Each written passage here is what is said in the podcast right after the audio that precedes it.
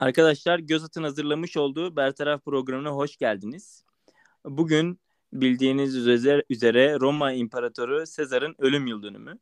Bugün Ahmet Baturalp ile beraber e, Sezar'ın e, ölüm yıl dönümüne dolayısıyla Sezar'ın hayatını ele alacağız. Hoş geldin Ahmet. Hoş bulduk. Nasılsın? İyiyim ben de. Teşekkür ediyorum. Sen nasılsın? İyiyim ben de çok şükür valla. Teşekkür ediyorum.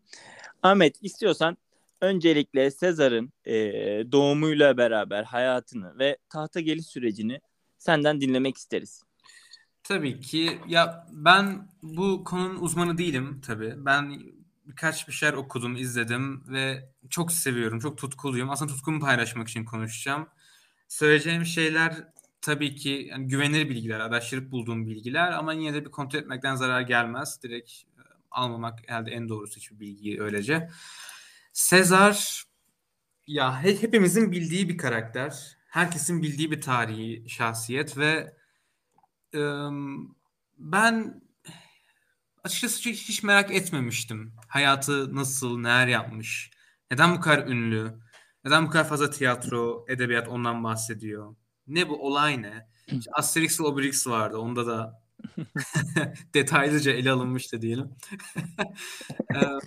ben geçtiğimiz aylarda bir tesadüf sebebiyle bir araştırmaya başladım ve neden bu kadar e, bilinen önemli bir insan olduğunu anlamış oldum.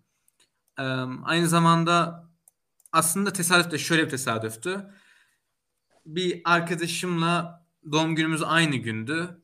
O gün can sıkıntısından araştırdım. Başka kimler ben aynı gün doğmuş. Tarihi şahsiyetleri falan. Ve Sezar'la aynı gün doğmuşum onu öğrendim. Ya, umarım ölümüm aynı şekilde olmaz ama yani aynı gün doğmuşuz. E, 2100 yıl kadar önce doğmuş birisi. E, o doğduğu zamanlarda Roma hala bir cumhuriyetti. Yani senato yönetiyordu. Bir kişi yönetmiyordu. İmparatorluk değildi henüz. Sınırları da tabii o zamanlarda bir süper güçtü. Dünyadaki en büyük güç Roma'ydı. Ama Sezar öncesi ve sonrasında Roma'nın sınırları bir buçuk iki katına çıktı diye hatırlıyorum. Bir buçuk kat civarı olduğunu düşünüyorum. Sezar bir Stoylu aileye doğuyor. Babası bir politik iç savaşta yanlış tarafı tuttuğu için e, aile güç kaybediyor ve Sezar ailesinin ve kendi adının ihtişamını, e, nüfusunu geri kazanmak için askeriyeye giriyor. Çünkü o dönemlerde güç sahibi olmak istiyorsanız ya askeriyede yüksek bir rütbeye sahip olmanız gerekiyor. Ya bir e, orduda sözünüz geç, geçmesi gerekiyor. Ya da zengin olmanız gerekiyor. Sezar e, askeriyeyi seçiyor. Kendisi o konuda daha yetenekli. Ve en alt bir piyadeden generalliğe çok kısa bir sürede yükseliyor. Bunların tarihi kayıtları var. Bazı söyleyeceğim şeylerin tarihi kayıtları yok. Bunlar Shakespeare'in oyunlarından ya da belgesellerden ya da farklı tarihçilerin yorumlarından paylaşacağım şeyler olacak. Çünkü çok eski zamanlar bunlar. Her şeyin kaydı mümkün değil. Ee, Sezar bir politik rakibi var. Buraya nasıl girebilirim bilmiyorum. Ee, iki karakter var o dönemde Roma'da. İki tane güçlü insan var. İkisi de Senato'da e, nüfus sahibi insanlar. Bunlardan bir tanesi Pompey. Sezar'ın politik rakibi diye geçer. Bir diğeri de adını e, şu an hatırlayamıyorum açıkçası. Krasus gibi bir şey miydi? Öyle bir şey olması lazım. Hı hı. E, Krasus olması lazım evet. E, Marcus ilk adı. E, Sezar bu politik rakibi Pompey. Pompey de çok büyük bir general bu arada. O zamanların en Roma'nın en büyük generallerinden birisi. Ee, bu arada bölüyorum ama benim de bildiğim kadarıyla bir belgeselde izlemiştim. Pompey ilk başlarda da Sezar'ın yakın arkadaşı. Diye. Evet evet evet hemen oraya değineceğim. e, henüz henüz e, politik bir rakibi değil. Sezar bu askerde olduğu dönemde evli ve bir kızı var. E, eşi oraya hemen geleceğim bir saniye. Biraz karıştı kafamda kusura bakmayın. Sezar e, bu Pompey ve Marcus isimli iki insanla yakınlaşıyor. Bunun sebebi de şu. Sezar konsül olmak istiyor. Konsül senato'nun başındaki insan. Başındaki tam olarak başındaki değil. Yani aralarında daha öne çıkan kişi diyelim. Çünkü tek bir kişinin sözü geçmiyor o zamanlarda. Ee, Bu Marcus Crassus isimli kişi çok zengin. Ee, Pompey de çok güçlü bir general. Ve ikisi de e, birbirine rakip. Sezar bunların ikisinin de arkadaşı. Sezar belgeselde anlatıldığına göre e, bu ikisini birleştirip şöyle bir plan ortaya sürüyor. Diyor ki ikiniz de konsül olmak istiyorsunuz. ikiniz de güç sahibi olmak istiyorsunuz. Ama ikiniz de birbirine karşısınız. Birbirinize karşısınız ve senatoda ikiye bölünmüş durumda sizin yüzünüzden. Bunun yerine beni konsül yapın ve aldığınız kararları ben geçireyim senatodan. Çünkü ikisi ortak karar alacak olsa, ikisi senatoya e, e, nüfuz edecek olsa Sezar'ı konsül yapabilirler ve bunu yapıyorlar. Sezar konsül oluyor ve Pompey ile Marcus'un geçirmek istediği yasaları senatodan geçirmeye çalışıyor ama tabii ki bu yasaların pek çoğu aşırı tek taraflı olduğu için senato bunları reddediyor ve anlatıldığına göre Sezar e, fiziksel güç uyguluyor bu senato üyelerine karşı söz geçirmek için.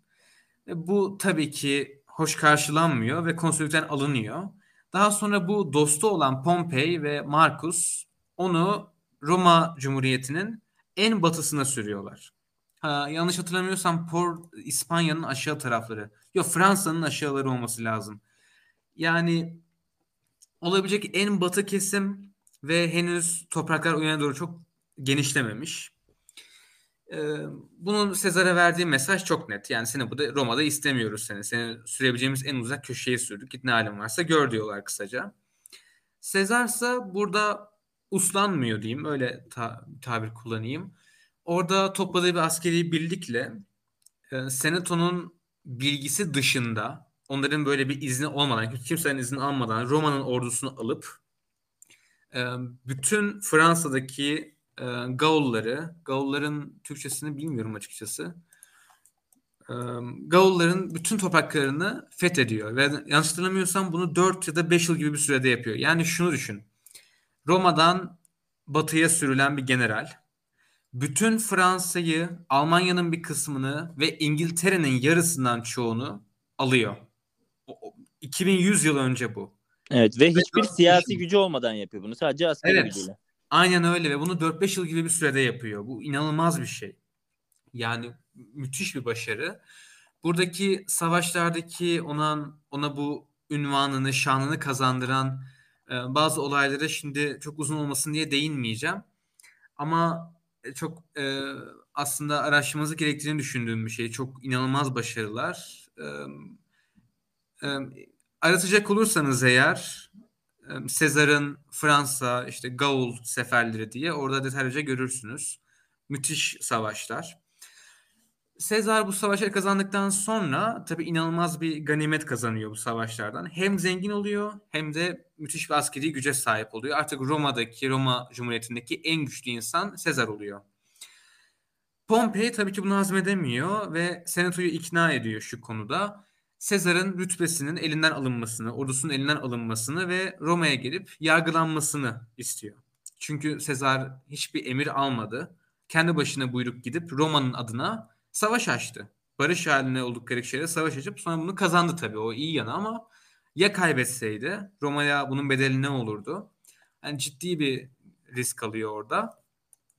Ee, Senato bu teklifi kabul ediyor Pompey'den ve Sezar'ı Roma'ya geri çağırıyor. Ordusunu ve ünvanını geride bırakıp e, işte silahlarını bırakıp, kılıçını bırakıp gelmesini istiyor yargılanmak için.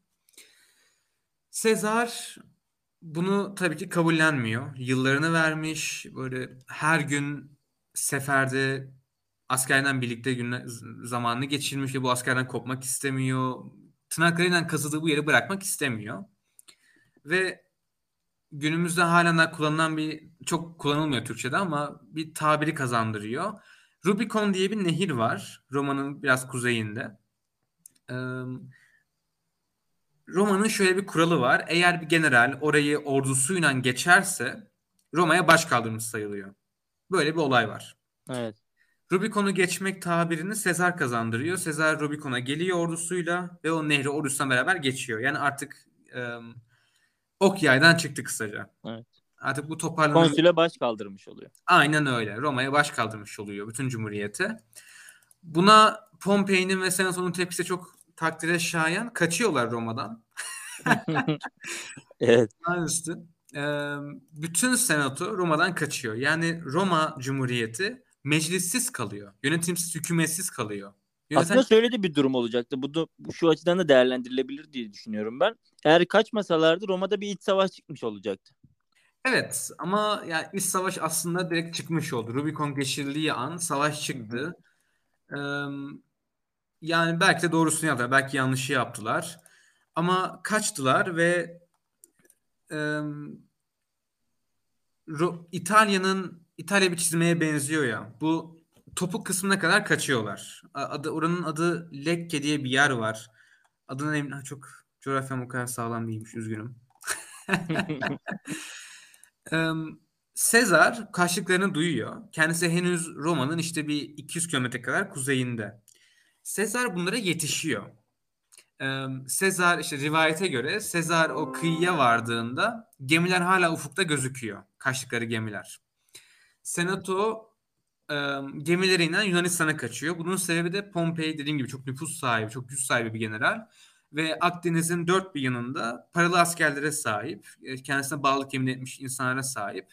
Gidip oraya gücünü toplayıp Sezar'a geri saldırmak istiyor. Çünkü Sezar çok kuvvetli o dönem. Hı hı. Sezar müthiş bir yine hamle. E, ordusuna hemen gemi yapmalarını emrediyor ve iki ayda ordusunun yarısını Yunanistan'a taşıyacak kadar gemi yapıyorlar. Hemen ormanı kesip, ağaçları kesip gemi yaptırıyor. O orada. Roma'ya geri döneyim işte oradan filo toplayayım geleyim yok. Direkt orada hemen gemi yaptırıyor. Hemen Yunanistan'a geçiyor. Savaşıyor ve savaşı kazanıyor. Senato üyelerinin hepsini topluyor. Yani işte ele geçiriyor diyeyim. Ama Pompei kaçmayı başarıyor yine. Pompei bu sefer İskenderiye'ye kaçıyor. Mısır'a kaçıyor. O dönemde de, aynen. O dönemde de Mısır'da Kleopatra ile Ptolemy arasında taht kavgası var. İki kardeş aynı zamanda evliler. Evet. Onlar aynen gücü öyle koruyorlardı. Ee, Sezar Kleopatra da oradan kaçıyor diye hatırlıyorum. Evet, evet, evet. Ee, Sezar da hemen gemiyle İskenderiye'ye gidiyor. Pompei'nin, pardon Mısır'ın Pompei'ye çok borcu olduğunu hatırlıyorum finansal açıdan. Pompei daha önce onların bir seferini mi finanse etmiş. Öyle bir durum vardı. Dediğim gibi bu kısmını çok hatırlamıyorum. Biraz detay kısımlar diye. Evet. Pompei oraya git, gittiğinde Ptolemy'den yardım istiyor Sezar'a karşı. Ptolemy de sen de bana yardım edeceksin diyor karşına Kleopatra'ya karşı. Pompei bunu çok kabul etmiyor rivayete göre. Daha sonra Sezar oraya vardığında Ptolemy, Firavun Pompei'nin başını bir tepside Sezar'a sunuyor. Ee, ve Sezar'ın tepkisi çok takdire şayan. Hiçbir Romalı böyle ölmeyi hak etmez diyor. Ve Firavun'a savaş açıyor. Aslında baş kaldırıyor savaş açmaktan ziyade. Yani rakibi de olsa, ezeli düşmanı da olsa bir Romalı'nın böyle aşağılanmasını e, kabul edemiyor, etmiyor. Kleopatra Sezar'ı çok ünlü bir olaydır hatta. Gerçek olup olmadığı yine bilinmeyen bir olay. Belki birisi romantize etmiştir ama Sezar Pompei'nin onu hapsettiği işte hapiste hücrede e, bir günde bir günün içerisinde bir halı getiriliyor Sezar'a ve halı önüne serildiğinde içinden e, Kleopatra çıkıyor çıplak şekilde. Böyle böyle tanışıkları rivayet ediliyor. Tabii bu ne kadar doğru ne kadar yanlış bilinmez. Ama şu kesin Kleopatra ve Sezar güçlerini birleştirip taht kavgasını kazanıyorlar ve Kleopatra tahta geçiyor. Sezar daha sonra Kleopatra'dan bir çocuk sahibi oluyor. Adı da Sezaryon. Ve bu Sezaryon ileriki süreçte yanlış hatırlamıyorsam 17 günlüğüne Mısır tahtına geçiyor sonra öldürülüyor. Ya Sezar'ın hayatı inanılmaz güzel ya. Ya tabii çok stres dolu, çok sıkıntılı ama Roma'dan bütün Fransa, Almanya, İngiltere, oradan gemiyle direkt Yunanistan'a, oradan Mısır'a gidip Mısır'daki taht kavgasını çözüp sonra Roma'ya geri dönüşü. Yani bir ömre 30 yıla bu kadar şeyi sığdırmak şu günümüz imkanlarında bile bu kadar mümkün değil açıkçası. Evet.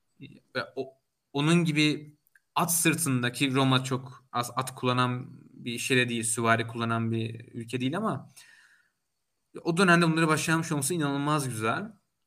Beni, beni çok etkileyen bir şey. Sonrasında şimdi daha işlerin biraz daha sarpa sardığı kısma gelelim. Aynen ben de buradan bahsetmek istiyorum. e, yani sürgünden gücünün zirvesine kadar çıkmış bir e, Evet. imparator diyelim. Peki bundan sonraki süreçte e, onu konsülle tekrar tartışarak ölüme götüren şey ne? Şöyle, e, Sezar bütün senato üyeleriyle beraber Roma'ya dönüyor ve senatoyu affediyor. Onların işini yaptığını söylüyor. Yani yapması gerektiğini ya- yapmaları gerektiğini yaptığını söylüyor. Yani hata yaptıklarını düşünmüyor. Onları affediyor. Bu onlara da tabii bir gözdağı. Yani istesem affetmezdim ve istesem öldürürdüm gibi biraz. Ee, Sezar kendisini 5 yıllığına dik- diktatör ilan ediyor.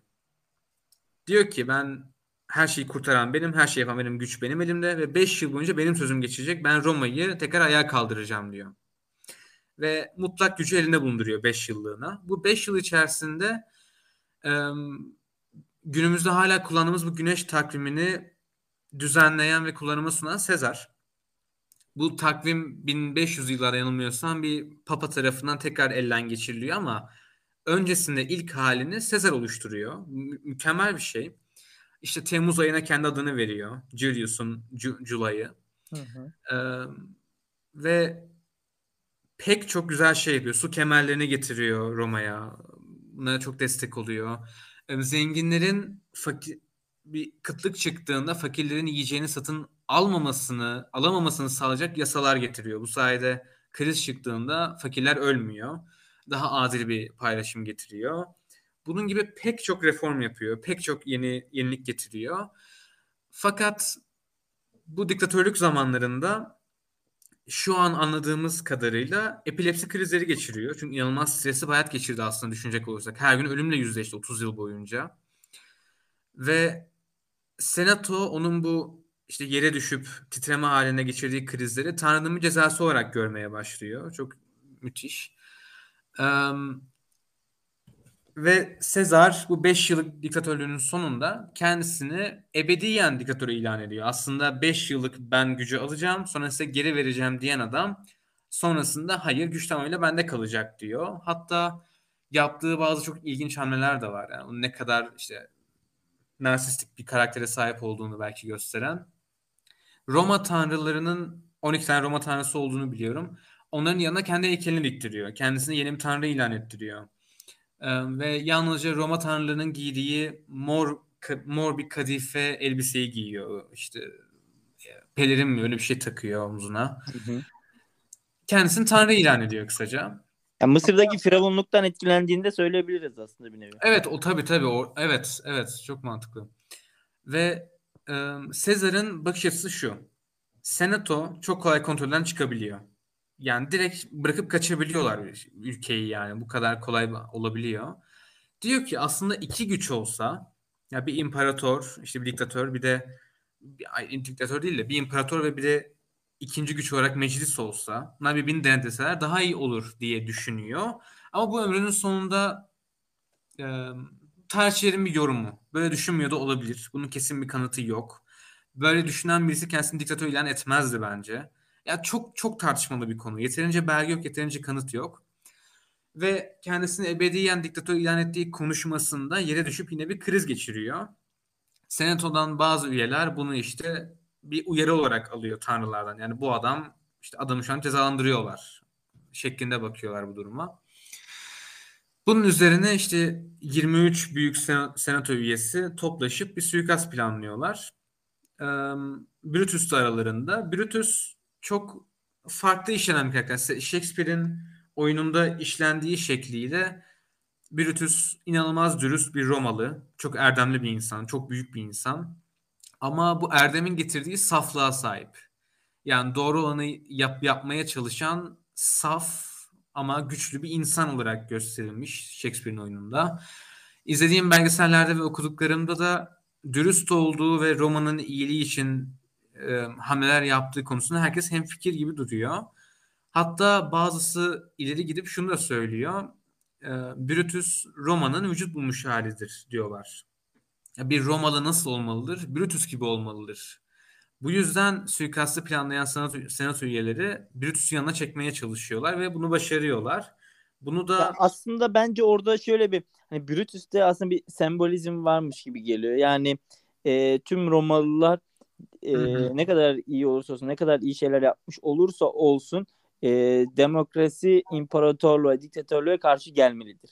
Evet. Bir sembolizm olmuş olabilir. Evet aynen öyle ve Brutus bu, bu diktatörlüğe karşı çıkmak istiyor diğer üyelerle beraber ve işte 15 Mart'ta yanılmıyorsam milattan önce e, milattan önce 44 müydü? Evet milattan önce 44 15 Mart'ta 55 yaşında bu kadar yani yaşlı da değil hala. Hı hı.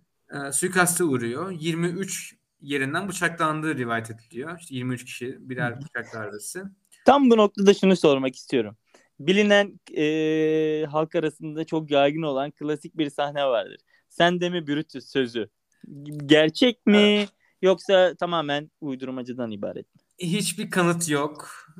Shakespeare'in oyununda da o yoktu galiba ya da ona benzer bir şey vardı. İşte Asterix Obelix'te vardı.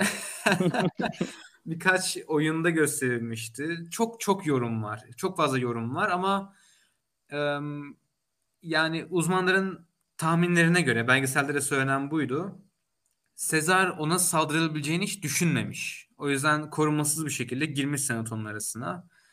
Ve bıçaklandığında kaçmaya çalışmış. Kendisini kurtarmaya çalışmış. Tabi bu da bir rivayet. Bunun da kesinliği yok. Ama gözünü kan buladığı için yani tam manasıyla gözünü, gözü kanla kaplandığı için düşüp geri kalan uçak darbelerine karşı savunmasız kalmış. Bu şekilde ölmüş. Böyle rivayet ediliyor. Ama çok ilginçtir. Senato'nun bunu yapma amacı Roma'nın bir imparatorluk olmasını engellemekti. Yani cumhuriyet olmasını sürdürmeye çalışıyorlardı. Ama bu yaptıkları hamle bir iç savaşa sebebiyet veriyor ve kaçınılmaz olarak Sezar'ın kuzenlerinden bir tanesi tahta geçiyor. İmparatorluk Sezar'ın ölümüyle kurulmuş oluyor aslında. İşte ikide kalınan e, nokta şu. Acaba Sezar imparatorluk kurmayı amaçlıyor muydu?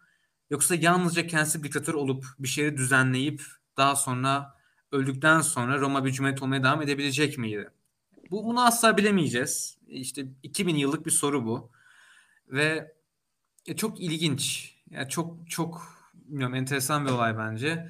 Evet. Ee, sonrasındaki iç savaşta Brutus Sezar'ın kuzenini savaş e, savaş e, alanında kaybetmektense intihar etmeyi yeğliyor. Kendisini öldürüyor. Yani ben ancak ben kendimi öldürürüm gibi bir hamle yapıyor. O da çok ilginç. Yani işte o kadar erdem beraberine saflık olduğunda biraz bunu getirebiliyor. Hata ettiğini düşünüyor falan. Hatta Shakespeare'in oyununda e, Sezar'ın hayaletini görüyor savaştan önceki gün. Ve hani yaptıklarının bedelini yarın ödeyeceksin diyor Sezar ona. Ona benzer bir konuşma yapıyor. Shakespeare'in ele alışı çok ilginç. Shakespeare'in ele alışında e, Sezar'a üç kez imparatorluk tahtı teklif ediliyor. Yani başa geç, seni başımıza alalım. Hatta halk istiyor bunu.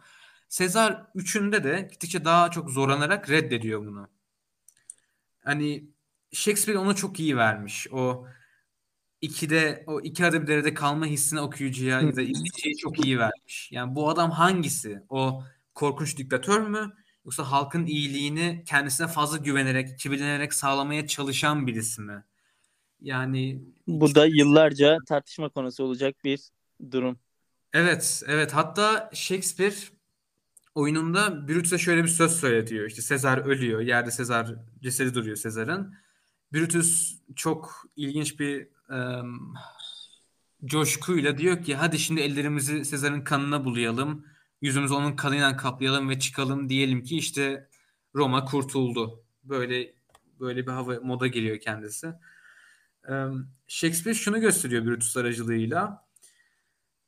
Um, yani ne kadar doğru olursan ol, ne kadar erdemli olursan ol, kendi hareketlerine karşı saf olduğunda, yani yeterince aslında yeterince kötülüğü benimseyemediğinde kaçınılmaz olarak hata yapıyorsun. Çünkü insan hem iyi hem kötü. Eğer yalnızca iyi olmaya odaklanır, yalnızca iyilikten başka bir şey görmedi, e, görmemeye çalışırsan bu sefer gerçek kötülüklere karşı kör olacaksın. Shakespeare bunu veriyor Brutus'ta. E, hatta şunu da söyleyebilirim. Shakespeare'in oyunundaki en çok öne çıkan karakter Brutus. Sezar değil. Sezar hatta oyunun büyük bir kısmında sadece birkaç sahnede konuşup sonra kayboluyor. Ama hep Brutus var. Yani Shakespeare bu bütün bu olayı e, saf erdemle saf yıkım arasındaki fark olarak almış. Ki bence çok ilham verici. E, Sezar'ın ölümü böyle bir olay. 15 Mart. E, Sezar'ı tekrardan ölüm ya yıl dönümünde anıyoruz. yad ediyoruz. Evet ya inanılmaz bir şey. Roma'nın o kadar yıl ayakta kalabilmiş olması, o imparatorluğun iyice genişleyebilmesi, daha Hristiyanlık yok, daha İslam yok, daha büyük dinler henüz yoklar. Henüz gerçek bir gerçek değil de derin bir kültürel sistem yok. Çünkü dinin sağladığı şeylerden birisi budur ya. Hani kültüre bir altyapı kazandırır. Bir ortak bilinç uyandırır. Bunun olmadığı dönemde bu kadar büyük bir imparatorluğun ayakta İnanılmaz kalması, bir şey. varlığını sürdürmesi evet, Evet.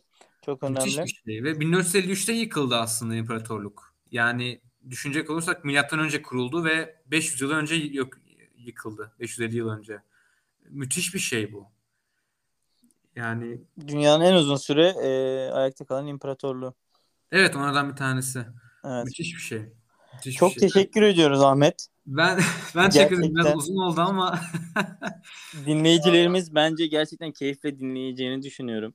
Çok bilgilendirici oldu ve dünyanın en çok tanınan adamı ünvanına sahip Sezar'ı. en çok tanınan Evet. imparatoru. Evet. en çok tanınan imparator ünvanına sahip.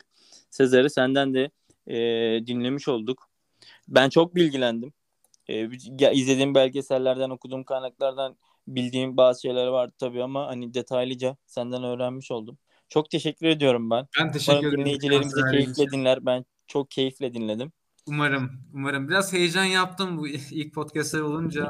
Ee, Biraz dilim sürçtü ama o da af olsun artık. Bir dahakine daha iyi olur, daha iyi olur inşallah. Çok teşekkür ediyoruz.